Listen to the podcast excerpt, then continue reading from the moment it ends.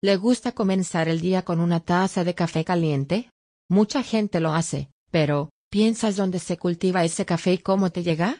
En segundo lugar, si eres como yo y creciste en una granja, entonces tienes una profunda apreciación de cómo los agricultores toman decisiones comerciales frente a la incertidumbre que surge de lidiar con la naturaleza. Este episodio se publica para coincidir con el Día de la Tierra, el día en que mostramos nuestro apoyo al cuidado y protección de nuestro planeta. ¿Qué tienen estos tres temas en común? El invitado de hoy es el Dr. Keith Whittingham. Y vamos a dedicar un tiempo a conocerlo, y también a aprender sobre el negocio de la sostenibilidad. Bienvenido a la serie de podcasts de Krummer Connections. Soy su anfitrión, JB Adams. En esta serie, hablo con miembros de la comunidad de Krummer y los invito a compartir sus logros, desafíos y mejores consejos profesionales y comerciales. El programa de hoy es presentado por la Crumer Graduate School of Business and Rollins College. Constantemente clasificada como el MBA número uno en el estado de Florida, la escuela Crumer ofrece una variedad de programas educativos para prepararlo para convertirse en un líder empresarial global, innovador y responsable. La Escuela de Graduados de Negocios Crumer. Experiencia de excelencia. El invitado de hoy es el Dr. Keith Whittingham, profesor asociado de Empresa Sostenible y Responsabilidad Social Corporativa en en este momento, su investigación se centra en comprender el discurso en torno a la sostenibilidad corporativa y los objetivos de desarrollo sostenible, para que podamos comprender mejor las formas en que las corporaciones pueden participar para resolver los principales desafíos sociales. Te sorprenderá saber que tiene un doctorado no en negocios, sino en ingeniería eléctrica de la Universidad de Cornell. Y después de completar su doctorado, obtuvo su MBA de Krummer School. Énfasis en después de completar su doctorado, obtuvo su MBA de Krummer School. También es el fundador y CEO de Artix Café, una marca de café enfocada en brindar ingresos reales a los agricultores y un impacto real en sus comunidades. Dr. Keith Whittingham, bienvenido al programa. Muchas gracias. Es genial estar contigo hoy. Aprecia la oportunidad de compartir con tus oyentes. Me gustaría comenzar preguntando sobre su área de especialización. ¿Por qué la sostenibilidad es algo realmente importante en este momento? ¿Por qué cree que los líderes empresariales deberían prestarle atención? Bueno, creo que tenemos una interesante ventana de oportunidad. En 2015, las Naciones Unidas reunieron a un grupo amplio y fuerte de actores de varios segmentos de la economía mundial, es decir, gobiernos, municipalidades, corporaciones, organizaciones sin fines de lucro, ONG, para preguntar y responder a la pregunta de qué es el mundo. ¿En qué tipo de mundo queremos vivir en el futuro? Y de ahí surgieron estos 17 Objetivos de Desarrollo Sostenible, metas que nos brindan una hoja de ruta para comenzar a abordar los principales desafíos sociales, y crear una sociedad global que pueda sostenernos en el futuro. Y las empresas tuvieron un papel importante que desempeñar en eso. Y creo que en este momento, eso es realmente donde está esa ventana de oportunidad. Y vemos que las empresas se comprometen cada vez más. Hablemos de estos 17 objetivos. No se trataba simplemente de un grupo de líderes mundiales sentados haciendo ilusiones. Aquí hay metas muy específicas que abordan problemas. ¿Cuáles son algunas de las cosas de la lista? Por ejemplo, la meta número uno es, no pobreza. Y se puede decir que es un poco más estricto que reducir la pobreza extrema. El objetivo aquí para 2030 no es la pobreza. ¿Y qué queremos decir con eso? Detrás de cada uno de estos 17 objetivos generales hay una serie de subobjetivos e indicadores, y miles de métricas que se acumulan en estos 17 objetivos. Pero en realidad están orientados a la especificidad, la mensurabilidad y se les realiza un seguimiento año tras año en todos los países para ver qué tipo de progreso estamos logrando. Entonces, la ONU ha establecido estos objetivos como objetivos y tienen formas de medirlos. Entonces, Perdóname, soy una especie de pragmático desafiante que diría, ¿es esto realista? ¿Cómo puedes hacer que todos en el mundo se unan en esta dirección? Y lo cierto es que las metas tienen asociados algunos factores de riesgo. Si no actuamos sobre ellos, habrá consecuencias. Así que pinta un cuadro para nosotros. Ciertamente. En primer lugar, permítanme abordar la idea errónea de que la ONU estableció estos objetivos, porque la ONU ha sido el pastor de estos pero fueron muy, muy intencionales sobre no establecer las metas ellos mismos. Realmente reunieron, estos son nuestros objetivos. Reunieron todo, desde ciudadanos individuales hasta organizaciones en todos los niveles de la sociedad. Desde el individuo hasta los gobiernos. y consiguió un amplio acuerdo en todo el mundo sobre el establecimiento de estos objetivos y el avance hacia ellos. Y sí, existen riesgos muy, muy importantes. Y hay mucha discusión, por ejemplo, en torno a la acción climática, que es el objetivo número 13. Y la ONU, a través de su panel intergubernamental sobre cambio climático, ha establecido algunos objetivos sobre dónde debemos estar para comenzar a evitar un impacto catastrófico en nuestra sociedad debido al cambio climático. Por lo tanto, algunas de estas cosas ciertamente tienen mucho riesgo. Pero, honestamente, hay 17 objetivos, pero no podemos tener éxito a menos que todos los logremos o logremos avances significativos. Realmente no se puede abordar la acción climática sin abordar la igualdad de género, por ejemplo. Si bien eso suena como si estuviéramos hablando de dos cosas muy, muy diferentes, podemos hablar más sobre el vínculo allí, pero todos estos están realmente interconectados a un nivel profundo. Y necesitamos encontrar formas de, en todos los niveles de nuestra sociedad global, encontrar formas de lograr avances incrementales, y luego cada vez más disruptivos hacia estos objetivos.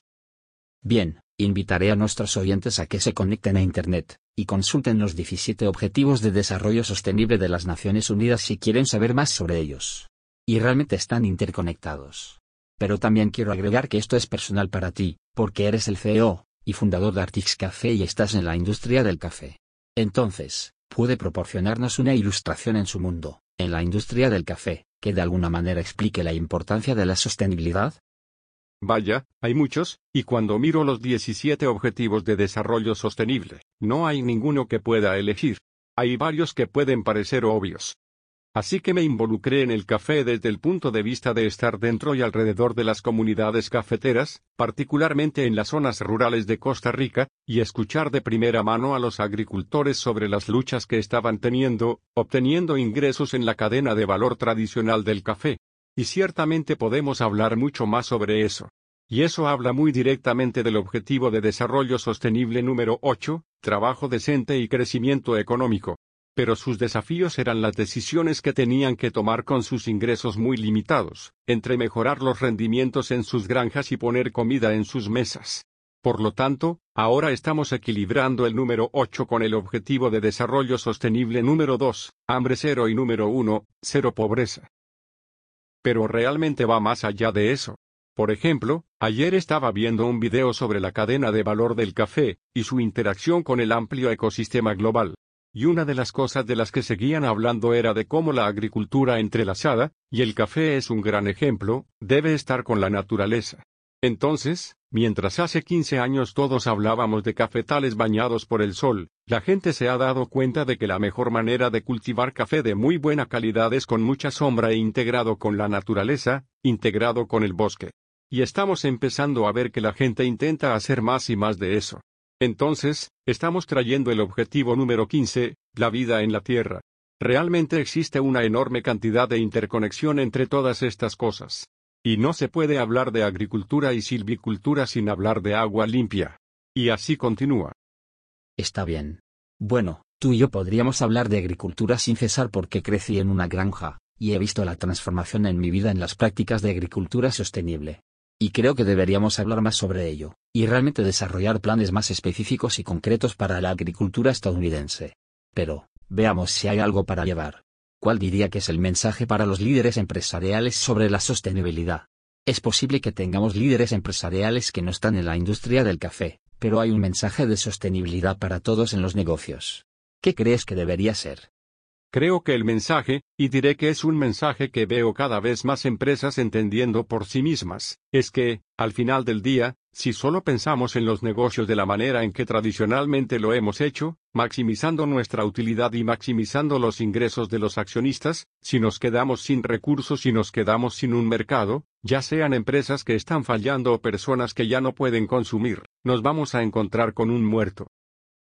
Entonces, la conclusión general para mí es que si queremos continuar haciendo las cosas que hacemos como sociedad, vivir de la forma en que nos gustaría vivir y, al mismo tiempo, ver que otros tienen la capacidad de vivir de esa manera también, realmente necesitamos comenzar a comprender completamente los impactos en nuestro entorno ecológico, así como en nuestro entorno humano y social, y comenzar a comprender cómo podemos minimizar los impactos negativos. Y cómo podemos aprovechar nuestras increíbles fortalezas y ventajas competitivas como empresas para ayudar a mover la aguja en una dirección positiva en algunos de esos desafíos ambientales, humanos y sociales. Entonces, si puedo ofrecer una interpretación. Estamos todos juntos en esto. Y tenemos que escucharnos unos a otros. Definitivamente. Vamos a pasar a nuestro siguiente segmento, que es la experiencia empresarial de Keith Whittingham. Esto nos permite conocerte y entender cómo llegaste aquí. Así que díganos dónde nació y se crió. Bueno, nací en el Bronx, en Nueva York, de padres jamaicanos que habían emigrado en los años 50. Y es interesante. A menudo no hablo mucho de eso. Cuando la gente me pregunta de dónde soy, por lo general empiezo desde la siguiente etapa de la historia, lo que es bastante interesante. Mi respuesta sería que soy de Trinidad y Tobago, pero nací en Nueva York y mi familia se mudó a Trinidad y Tobago en el sur del Caribe cuando tenía dos años. Y ahí fue donde realmente pasé todos mis años de formación mientras crecía. Entonces estaba investigando un poco. Trinidad y Tobago podría considerarse una pequeña nación insular, pero tiene un enfoque muy proactivo de su economía, a mi entender. ¿Y tu padre es parte de esa historia, y es una de tus primeras influencias comerciales? Sí, definitivamente. Ha sido una gran influencia para mí. Quiero decir, siempre he dicho que es mi héroe, mi mayor héroe. La gente pregunta, ¿quién es tu superhéroe favorito? Mi papá. Entonces mencioné que nos mudamos cuando tenía dos años de Nueva York a Trinidad y Tobago. Mi papá fue a Anju y luego a Baruch para su MBA. Estudió economía y fue economista estadístico en las Naciones Unidas. La ONU tenía una organización llamada Comisión Económica para América Latina que tiene su sede, y aún está fuera de Santiago de Chile. Pero se dieron cuenta de que necesitaban un tipo diferente de comprensión de lo que estaba sucediendo en las pequeñas naciones insulares del Caribe. Entonces decidieron abrir lo que llaman la Oficina Subregional en Trinidad y Tobago. Y le pidieron al Señor que lo encabezara. Y mi papá fue la primera persona que fue a decir, oye, ¿te gustaría unirte a este equipo para venir y lanzar esta nueva oficina dentro de esta división de la ONU? Y aprovechó la oportunidad. Entonces, mientras estuvo posicionado en Trinidad y Tobago, su rol realmente fue servir a todo el Caribe e interactuar con el equipo en Santiago que era responsable de toda América Latina y el Caribe, con el enfoque en el desarrollo económico de estas naciones recién independizadas. ¿Tu padre estableció una política o simplemente la influyó? El intento fue influenciarlo. Así que su papel fue casi como asesores externos de estos pequeños gobiernos, mirando modelos que habían funcionado en otros lugares del mundo, y tratando de decir qué tenía que ser diferente en las pequeñas naciones insulares del Caribe recientemente colonial. Así que solo podían asesorar. Tendrían muchas reuniones con ministros de finanzas, y ministros de cultura y todo tipo de cosas, particularmente en el lado de las finanzas y la economía. Pasé muchos, muchos días mirando por encima del hombro, mientras él trabajaba en estas tablas de cifras económicas de toda la región. ¿Y qué lecciones dirías que aprendiste al verlo? Aprendí muchas lecciones al observar. Diría que quizás uno de los más fundamentales para mí fue una visión del mundo que no se limitaba a un solo país. Entonces, aunque llamé a Trinidad y Tobago mi hogar porque ahí fue donde conocí mi corazón por primera vez, siempre me he considerado más un pancaribeño. Eso es una cosa que ciertamente me ha dado una perspectiva global de las cosas, ciertamente como mínimo, una perspectiva regional de las cosas, pero una apertura más allá de cualquier tipo de visión parroquial. Entonces mencioné que nos mudamos cuando tenía dos años de Nueva York a Trinidad y Tobago. Mi papá fue a Anju y luego a Baruch para su MBA. Estudió economía y fue economista estadístico en las Naciones Unidas. La ONU tenía una organización llamada Comisión Económica para América Latina que tiene su sede, y aún está fuera de Santiago de Chile. Pero se dieron cuenta de que necesitaban un tipo diferente de comprensión de lo que estaba sucediendo en las pequeñas naciones insulares del Caribe. Entonces decidieron abrir lo que llaman la Oficina Subregional en Trinidad y Tobago y le pidieron al Señor que lo encabezara. Y mi papá fue la primera persona que fue a decir, oye, ¿te gustaría unirte a este equipo para venir y lanzar esta nueva oficina dentro de esta división de la ONU? Y aprovechó la oportunidad. Entonces, Mientras estuvo posicionado en Trinidad y Tobago, su rol realmente fue servir a todo el Caribe e interactuar con el equipo en Santiago que era responsable de toda América Latina y el Caribe, con el enfoque en el desarrollo económico de estas naciones recién independizadas. ¿Tu padre estableció una política o simplemente la influyó? El intento fue influenciarlo.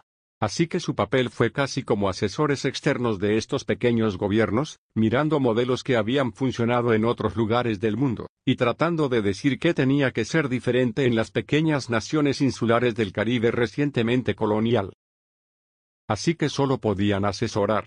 Tendrían muchas reuniones con ministros de finanzas, y ministros de cultura y todo tipo de cosas, particularmente en el lado de las finanzas y la economía, Pasé muchos, muchos días mirando por encima del hombro, mientras él trabajaba en estas tablas de cifras económicas de toda la región. ¿Y qué lecciones dirías que aprendiste al verlo? Aprendí muchas lecciones al observar. Diría que quizás uno de los más fundamentales para mí fue una visión del mundo que no se limitaba a un solo país. Entonces, aunque llamé a Trinidad y Tobago mi hogar porque ahí fue donde conocí mi corazón por primera vez, siempre me he considerado más un pan caribeño. Eso es una cosa que ciertamente me ha dado una perspectiva global de las cosas, ciertamente como mínimo, una perspectiva regional de las cosas, pero una apertura más allá de cualquier tipo de visión parroquial. La otra cosa que creo que aprendí de él, y de su experiencia fue que los asesores son tolerados, pero no siempre bienvenidos o atendidos, y solo hay que seguir adelante, porque creo que hay muchas ocasiones en las que hacen recomendaciones para gobiernos, pero los gobiernos están dirigidos por políticos, y su horizonte temporal suele ser un poco más corto y tienen otros tipos de intereses, para bien o para mal. Y creo que comprender cómo mantenerse fiel a la misión y los datos y seguir conectándose, aunque a menudo sienta que se está golpeando la cabeza contra la pared. Creo que esas son pequeñas cosas que aprendí. Y diré que mucho de esto pasó por el filtro cuando era niño, y cuando era adolescente de no tener muchas discusiones detalladas con mi papá, pero muchos años de retrospectiva, una especie de reinterpretación de las conversaciones con él y las cosas que estaba viendo, mirando por encima del hombro mientras trabajaba en su escritorio en casa y cosas así. Eso es excelente. Nuestro invitado es el Dr. Keith Whittingham, y regresaremos en un momento para conocer más sobre su trayectoria profesional. Por favor, quédese con nosotros. Hola, oyentes, esta es Clara Mount, presentadora de la serie original Replay de BMG. En las próximas semanas, seré la anfitrión de Krummer Hour, donde invitaremos a los invitados de Krummer Connections de hoy a regresar para que puedan responder a las preguntas y comentarios de la comunidad de Krummer. Nos encantaría incluir sus pensamientos también. Envíenos una pregunta o un comentario y leeremos su nombre en el aire. Puede enviarme un correo electrónico a clara en victormediagroup.co. Busque un enlace en las notas del programa. Y muchas gracias. Este es JB Adams con un mensaje importante. Como miembro de la comunidad de Krummer, sabes que son las personas que conoces en Krummer las que marcan la mayor diferencia en tu carrera. Por eso quiero hablarte de Rollins Connect. Es una plataforma de redes que lo ayudará a mantenerse conectado con más de 40.000 exalumnos de Rollins en todo el mundo. Rollins Connect llegará pronto y tendremos más detalles al respecto en las próximas semanas. Eso es Rollins Connect, su conexión con la comunidad Krummer. Bienvenido de nuevo a Krummer Connections. Soy J.B. Adams. Nuestro invitado es el Dr. Keith Whittingham, profesor asociado de Empresa Sostenible y Responsabilidad Social Corporativa en Crummer School.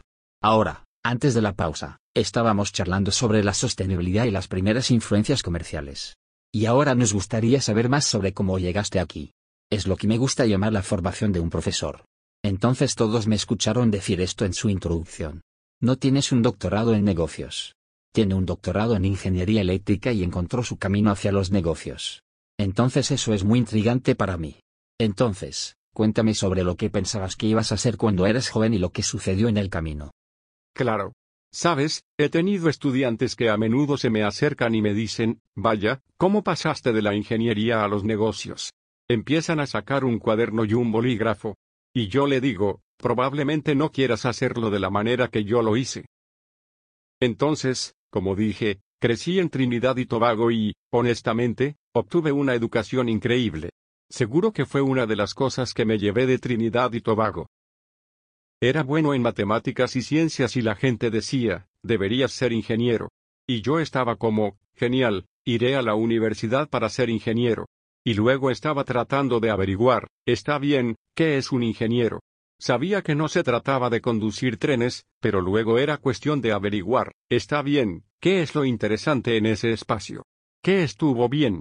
De hecho, fui a la Universidad de Howard como estudiante en Washington, D.C. y me inscribí en ingeniería civil y terminé cambiando mi especialidad. Pero dije, ingeniería civil que se ocupa de la construcción, los recursos hídricos y el medio ambiente. Está bien, suena interesante. Y ahí es realmente donde comencé. Luego comencé a interesarme en láseres y semiconductores. Y yo estaba como, wow, esto es genial. Y realmente me puso en marcha. Quería aprender más sobre esto y me di cuenta de que la ingeniería civil no era el lugar para hacer eso. Pero teníamos un gran departamento de ingeniería eléctrica, y cambié mi especialidad y ese fue realmente mi curso luego del resto de mi trabajo de pregrado y posgrado. ¿Pero qué esperabas hacer con la ingeniería eléctrica? ¿Ibas a cambiar el mundo? ¿Acabas de iniciarse eso no? Le diré que tenía 19 años, y definitivamente no estaba pensando en cambiar el mundo. Yo estaba como, esto parece divertido. Apenas podía entenderlo. Fue un desafío para mí. Y, ya sabes, cuando supe cómo funcionan los láseres, me quedé impresionado. Quiero decir, wow, tengo que absorber más y más de eso. Así que mi objetivo, diría yo, era aprender todo lo que pudiera. Pero, sinceramente, no estaba pensando en salvar el mundo. Estaba pensando más en, wow, este es un campo emocionante. Y, ya sabes, tal vez podría aprender lo suficiente para hacer una contribución a esto y, en última instancia, volver con Howard y enseñar. Bien, entonces había una intención de enseñar porque mi próxima pregunta sería, ¿cuál era el propósito de obtener un doctorado? Bueno, para mí, había dos caminos que tenía, y ambos implicaban aprender y compartir ese conocimiento. Entonces eso era ser un científico de investigación con un laboratorio de investigación gubernamental o corporativo o algún otro tipo de grupo de expertos como ese, o ser un miembro de la facultad y hacer investigación en un entorno académico. Entonces, para hacer eso, debes obtener tu doctorado. ¿Y lo hiciste? Bueno, sí. Para hacer la pieza de investigación, sabía que quería hacer un doctorado. Y honestamente, para mí, mucho de eso era lo que quería aprender. Ese fue un camino hacia donde puedo aprender más. Llegué al final de mi licenciatura, y pasé un poco de tiempo tratando de averiguar a dónde ir, pero estaba realmente interesado en un área muy específica de la tecnología que acaba de atraparme. No entraré en detalles sobre qué era, pero decidí que había un profesor en Cornell con el que quería trabajar. Elegí mi PhD programa literalmente por el profesor con el que quería trabajar. Y terminé yendo a Cornell y haciendo mi doctorado programa y pasé cinco años allí. Y fue una sorpresa interesante. Cornell es un lugar fantástico. Realmente, realmente es asombroso el tipo de instalaciones que teníamos allí, y el tipo de trabajo que pudimos hacer allí fue realmente asombroso. Personalmente, sin embargo, fue un momento muy interesante y desafiante para mí. Este profesor con el que quería trabajar fue fenomenal en términos del trabajo que hizo, pero digamos que no nos llevamos bien. No tuvimos la mejor relación. Y eso hizo que mi experiencia en Cornell fuera realmente difícil. Pero la otra cosa es que, como estudiante de posgrado, trabajas muy de cerca con la facultad, y yo tenía un comité, así que estaba trabajando no solo con mi profesor, sino con otros cuatro profesores. Y luego estaba tomando clases con otros profesores del departamento. Una de las cosas que aprendí, y tal vez la que se puso en práctica de manera más sorprendente en mi vida a través de mi doctorado fue que corrí tan lejos, y tan rápido como pude de la academia. Si eso era lo que significaba ser profesor universitario, no quería tener nada que ver con eso. Ni siquiera a la mitad del programa, estaba como, olvídate de esto. Hay cosas realmente interesantes que puedo hacer en la industria. Tuve una beca de Bell Laboratories y, en última instancia, ahí es donde quería trabajar. Y eso es lo que hice. Pasé algunos de mis veranos allí, pero no quería tener nada que ver con la academia desde el punto de vista de ser profesor cuando terminé mis cinco años en Cornell. Pero estuviste en la industria por un tiempo, y de alguna manera te atrajeron a volver. Entonces, ¿qué te hizo cambiar de opinión? Unas cuantas cosas. Nunca perdí las ganas de aprender. Y sí, estaba en la industria, en el negocio de los semiconductores, trabajando en un grupo de I, y de que estaba vinculado a una planta de fabricación aquí en Orlando. Y llegué a un punto en el que sentí que necesitaba aprender más. Hubo un par de impulsores para eso, pero comencé a darme cuenta a través de algunas experiencias que estaba teniendo que había más en el proceso de toma de decisiones que solo lo que tomaba la decisión de ingeniería correcta. Y eso me abrió el apetito para aprender un poco más. Y también, al mismo tiempo, solo a través de las experiencias de la vida cuando cumplí los 20, me di cuenta de que había una diferencia entre mi reacción a la tecnología, y algunas de las cosas que estaba comenzando a aprender y experimentar. Recuerdo haber tenido una discusión con un compañero de estudios de posgrado cuando estábamos trabajando en Bell Laboratories en el verano mientras yo estaba en la escuela de posgrado. Me desafió por no ser lo suficientemente apasionado por mi campo porque mis colegas estaban sentados alrededor de la mesa del almuerzo y estaban hablando de trabajo. Y estaba interesado en explorar otras cosas, hablar de otras cosas. Y me sentí muy ofendido. Yo digo, espera un segundo. No sabes de dónde vengo. ¿Cómo puedes decir que no me apasiona mi campo? Años más tarde, no muchos años después, me di cuenta de que tenía toda la razón. Una de las cosas que aprendí, y ha sido una gran lección para mí, fue la diferencia entre fascinación y pasión.